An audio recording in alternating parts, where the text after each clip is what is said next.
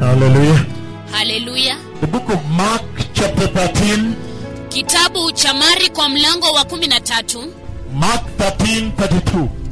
mariko mlango wa 13 mstari wa 32 No one knows about that day or hour, not even the angels in heaven, nor the Son, but only the Father. lakini kwa habari ya siku ile na saa hakuna yeyote ajuaye hata malaika walioko mbinguni wala mwana hajui ila baba peke yake He says, anasema Be on guard, jihadharini be alert. kesheni I repeat, ninarudia be on guard, jihadharini be alert. kesheni You do not know when that time will come. kwa maana hamjui wakati ule utakapowadia I even love hata ninapenda zaidi the way Spaniel puts it. vile ambavyo tafsiri ya spanioli inaiweka Be alert, be on guard, jihadharini kesheni be alert. He says, be vigilant. anasema iweni macho And he says, na anasema It is like a man going away. He leaves his house and puts his servants in charge. ni kama mtu anayesafiri akiiacha nyumba yake na kuwaachia watumishi wake kuiangalia And each with his assigned tasks kila mtu na kazi yake and tells the one at the door to keep watch. kisha akamwambia yule bawabu aliye mlangoni akeshe He says, anasema Be alert, kesheni be on guard, jihadharini be vigilant, iweni macho because kwa sababu no man hakuna mtu yeyote knows that day anayeijua siku hiyo and hour na saa when the Lord speaks about Christ's return wakati bwana anaponena kuhusu kurudi kwake kristo and says, na kusema That day ya kwamba siku hiyo and hour na saa no man knoweth. hakuna mtu aijuae That day hiyo siku and hour na saa no man knoweth. hakuna mtu aijuae But for you, lakini kwenyu ninyi be on guard. jihadharini If you know that the Lord has called you in this hour, ikiwa unajua ya kwamba bwana amekuita katika saa hii and He has put a fire in you to preach holiness, righteousness, repentance, na ameweka ndani yako moto wa kuhubiri toba uhaki na utakatifu the kingdom of God. ufalme wa mungu Listen, sikiza and then na kisha you don't know haujui that that anointing He has given you is the latter anointing. ya kwamba upako huu aliokupatia ni upako wa nyakati za mwisho Then you go to town, alafu unaenda mjini they invite you. wanakualika Oh, you are a new pastor in the area. ya kwamba wewe ni mchungaji mpya katika maeneo haya Yeah, come and join us. njoo ujiunge na sisi Every Tuesday we eat together as pastors' fellowship. kila jumanne tunakula pamoja kama ushirika wa wachungaji We have a pastors' fellowship in this town. tuna ushirika wa wachungaji katika mji huu And every Monday we make sure we eat breakfast together. na kila jumatatu tunahakikisha kwamba tunakula kiamsha kinywa pamoja If you are new, come. I will introduce you to the pastors' fellowship. ikiwa wewe ni mgeni karibu tu nitakutambulisha kwa ushirika wa wachungaji And you don't know na haujui that when the Lord calls you in this hour, ya kwamba bwana anapokuita katika saa hii that anointing huo upako is the latter anointing ni upako wa nyakati za mwisho that is meant unaokusudiwa to to prepare the church, kuliandaa kanisa purify the church, kulitakasa kanisa and prepare for the Messiah. na kujiandaa kwa ajili ya masia And then you go na kisha unaenda to the pastor's fellowship. kwa ushirika wa wachungaji And then you meet them, na kisha unakutana na wao eat together, munakula pamoja drink together, munakunywa pamoja dance together, munacheza pamoja walk together, munatembea pamoja sing together, mnaimba pamoja read together,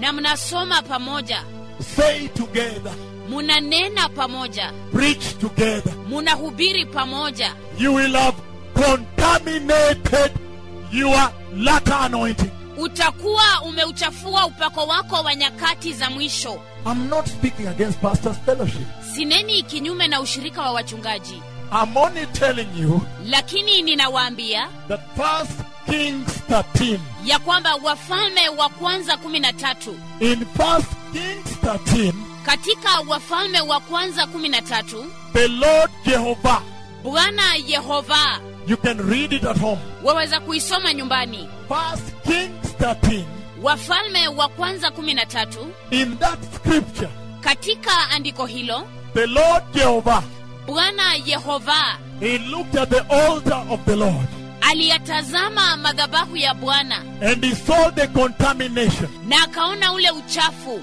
And then na kisha there was a priesthood there kulikuwepo na ukuhani pale in that contaminated church.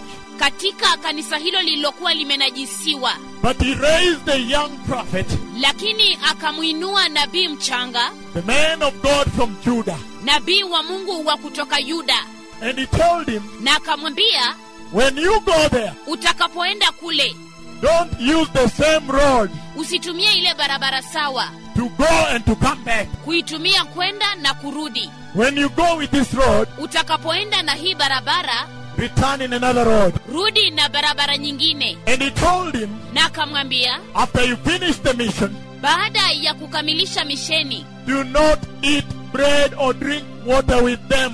usile mkate wala kunywa maji pamoja nao And then the man of God from Judah went.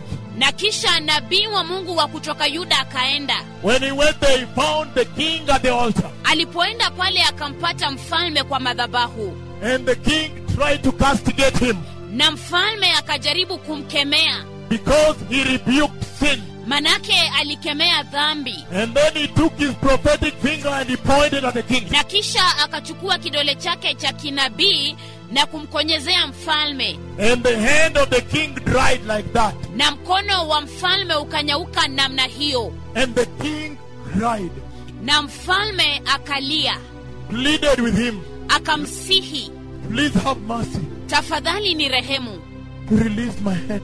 achilia mkono wangu And then, na kisha to demonstrate the power of his anointing, ili kudhihirisha nguvu za upako wake for the Lord to demonstrate that this is the new anointing now, kwa bwana kuonyesha kwamba huu sasa ni upako mpya the Lord allowed him to release that man's hand. bwana akamruhusu akauachilia mkono wa huyo mtu But when he was going back, lakini alipokuwa akirudi haha, when he was going back, alipokuwa akirudi Then there was an old prophet in that town, basi kulikuwepo na nabii mzee katika huo mji a prophet that had compromised with the world, nabii aliyekuwa amekubaliana na ulimwengu a prophet that had removed holiness from his tongue, nabii aliyekuwa ameondoa utakatifu toka kwa ulimi wake a prophet whose tongue had become weak, devil, weak.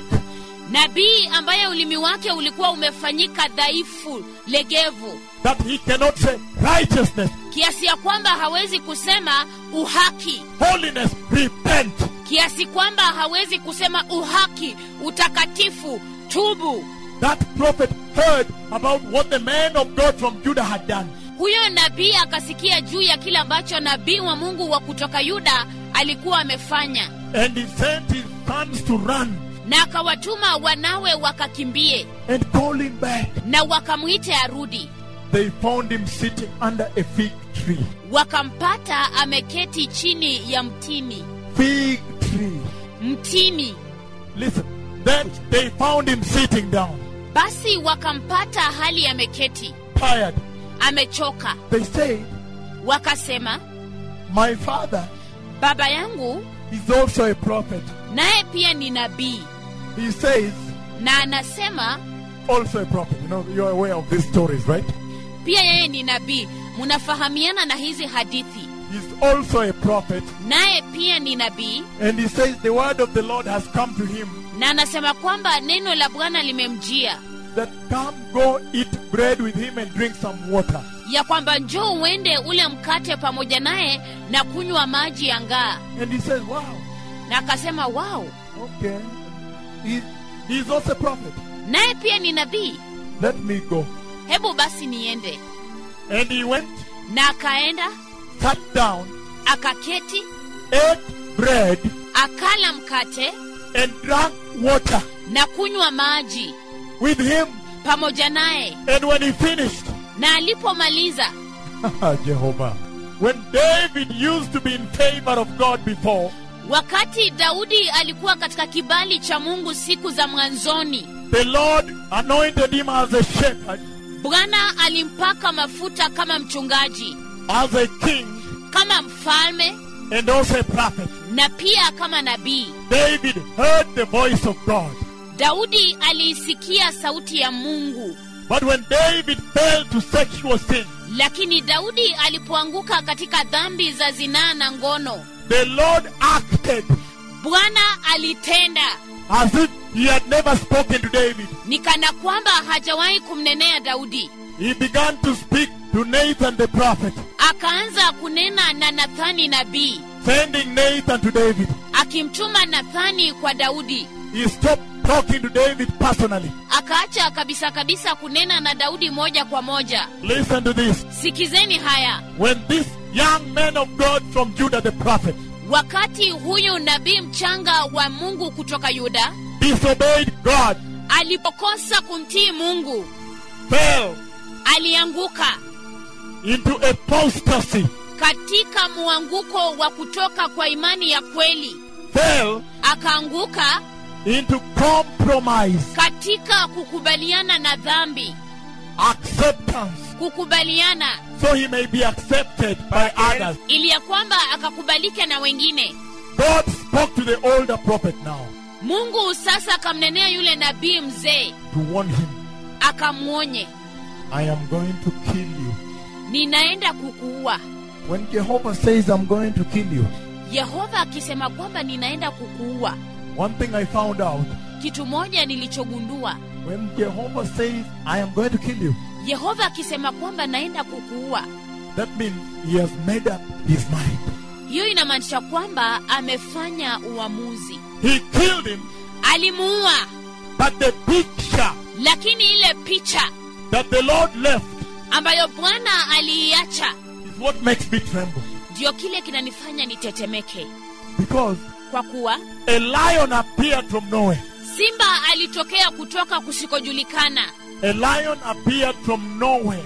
simba alitokea tu ghafla kutoka kusikojulikana I discovered that that was not a lion. ninatambua kwamba kumbe huyo hakuwa simba That was sent by Jehovah. huyo alitumwa na yehova Why? kwa nini He killed him, ha ha, ate him, alimuua akamrarua akamkula mauled him, and killed him. alimshambulia na akamuua And then the lion remained standing. na kisha simba yule akabaki hali amesimama This is the road. hii ni barabara The dead body is lying here. mwili maiti umelala hapa The lion is standing here, na simba amesimama hapa and the donkey is standing on this side. na punda amesimama huu upande mwingine That picture. hiyo picha If you are somebody that fears the Lord, ikiwa wewe ni mtu unayemwogopa mungu that is the picture that can make you shiver. Me, I tremble when I look at that picture. hiyo ndiyo picha itakufanya utetemeke mimi inatetemeka nikiitazama hiyo picha The lion did not touch the donkey. yule simba hakumguza punda And then, na kisha when the old prophet comes wakati nabii mzee anakuja to now pick the dead body, ili sasa kuichukua ile maiti the lion is still here, simba bado yuko hapa the donkey is here, punda yuko hapa and he came and picked the dead body. na akaja akachukua ile maiti and the lion did not attack. na simba hakumvamia How do you read your Bible? munasoma biblia yenu kwa namna gani When the Lord calls you wakati bwana anakuita with the latter anointing na upako wa nyakati za mwisho for this hour, kwa ajili ya saa hii then you know basi unajua this one is of gravity ya kwamba hii ni ya uzito because this one manake hii is the grand finale. ndiyo ile ya mwisho kabisa This one here hii hapa summarizes inaweka katika mhutasari everything kila kitu that was ever done in the church. kilichowahi kufanywa ndani ya kanisa What Apostle Paul did, kile alichotenda mtume paulo what Apostle John did, kile alichotenda mtume yohana what Apostle Peter did, kile alichotenda mtume petro what the first century church did, kile walichofanya kanisa la karne ya kwanza what they did in many areas, Thessaloniki, kile walichotenda katika maeneo kadha wa kadha thesalonike Galatia, galatia Philadelphia, filadelfia what they did in Philippines, kile walichofanya ufilipino what was done everywhere kile kilichotendwa kila mahali from the first church kutoka kwa kanisa la kwanza until today. mpaka wa leo This one here, hii hapa when the Lord calls you now, wakati bwana anapokuita sasa this anointing here, huu upako wa hapa it is for the finishing. ni kwa ajili ya kumalizia It is like a relay ni kama mbio za kupokezana kihunzi that there are many people in different places ambazo zina watu wengi katika maeneo mbalimbali and they are running na wanakimbia and they are running na wanakimbia and they are giving na wanapokezana and they do it so well. na wanafanya vizuri kabisa And you are the last person. na wewe ndiye mtu wa mwisho That means you must go hiyo inamaanisha kwamba ni lazima ukaende and finish it well. na ukaimaliza vizuri If you don't finish well, ikiwa hautaimaliza vizuri you destroy for everybody. unamharibia kila mtu mwingine How?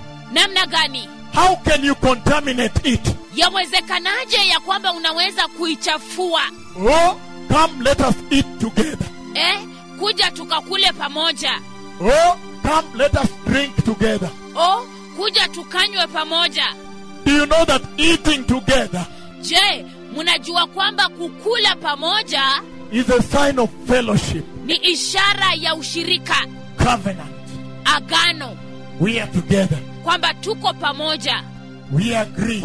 tunakubaliana Our destiny is the same. hatima yetu ni sawa That is a mistake. hilo ni kosa So when the Lord said, na kwa hivyo wakati bwana alisema That day and hour, ya kwamba hiyo siku na saa no man knoweth, hakuna mtu aijuaye but the flanking scriptures. lakini yale maandiko ya kuishikilia One side upande mmoja says, inasema Be on guard. jitahadhari That means, hiyo inamaanisha guard your anointing. tunza upako wako Don't lose it. usiupoteze Don't lose it. usiupoteze And the Lord is saying na bwana anasema in Joel chapter 2, katika yoeli mlango wa pili verse 28 to 32, mstari wa 28 mpaka 32 in those days katika siku hizo afterward, baadaye I will pour out my spirit nitamimina roho wangu on all men, juu ya watu wote wenye mwili even unto my servants, hata juu ya watumishi wangu male and female. wa kiume na wa kike I'll pour out my spirit. nitawamiminia roho wangu How? yawezekanaje How can you mix it? yawezekanaje ya kwamba unaweza kuichanganya And he says, na anasema that day and hour, ya kwamba siku hiyo na saa no man knoweth, hakuna mtu aijuaye but for you, lakini kwako wewe be on guard. jitahadhari If you have an anointing, ikiwa una upako you can guard it.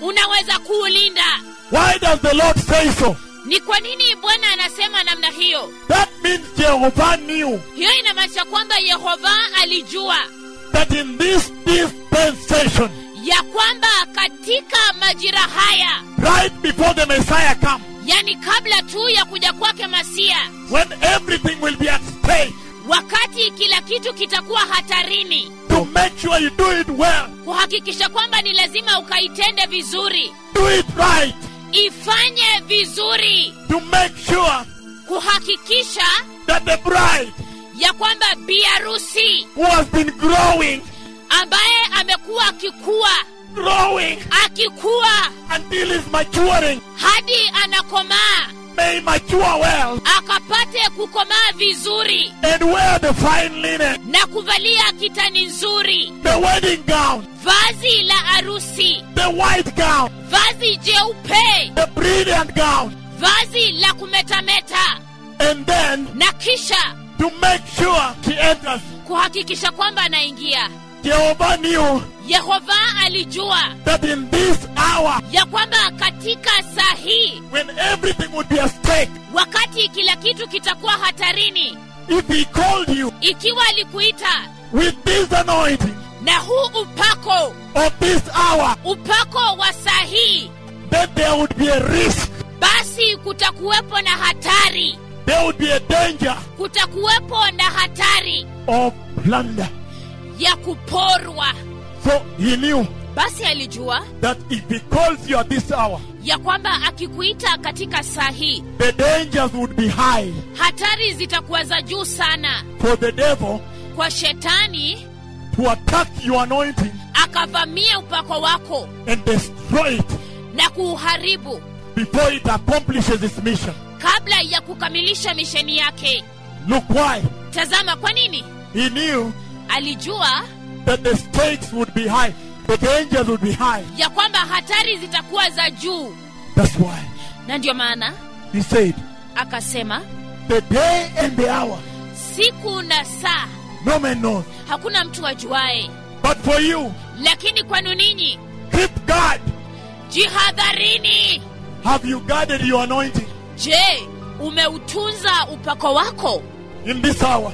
katika saa hii Or you are busy looking for acceptance? ama umejishughulisha kutafuta kukubalika Have you guarded your anointing? je umeutunza upako wako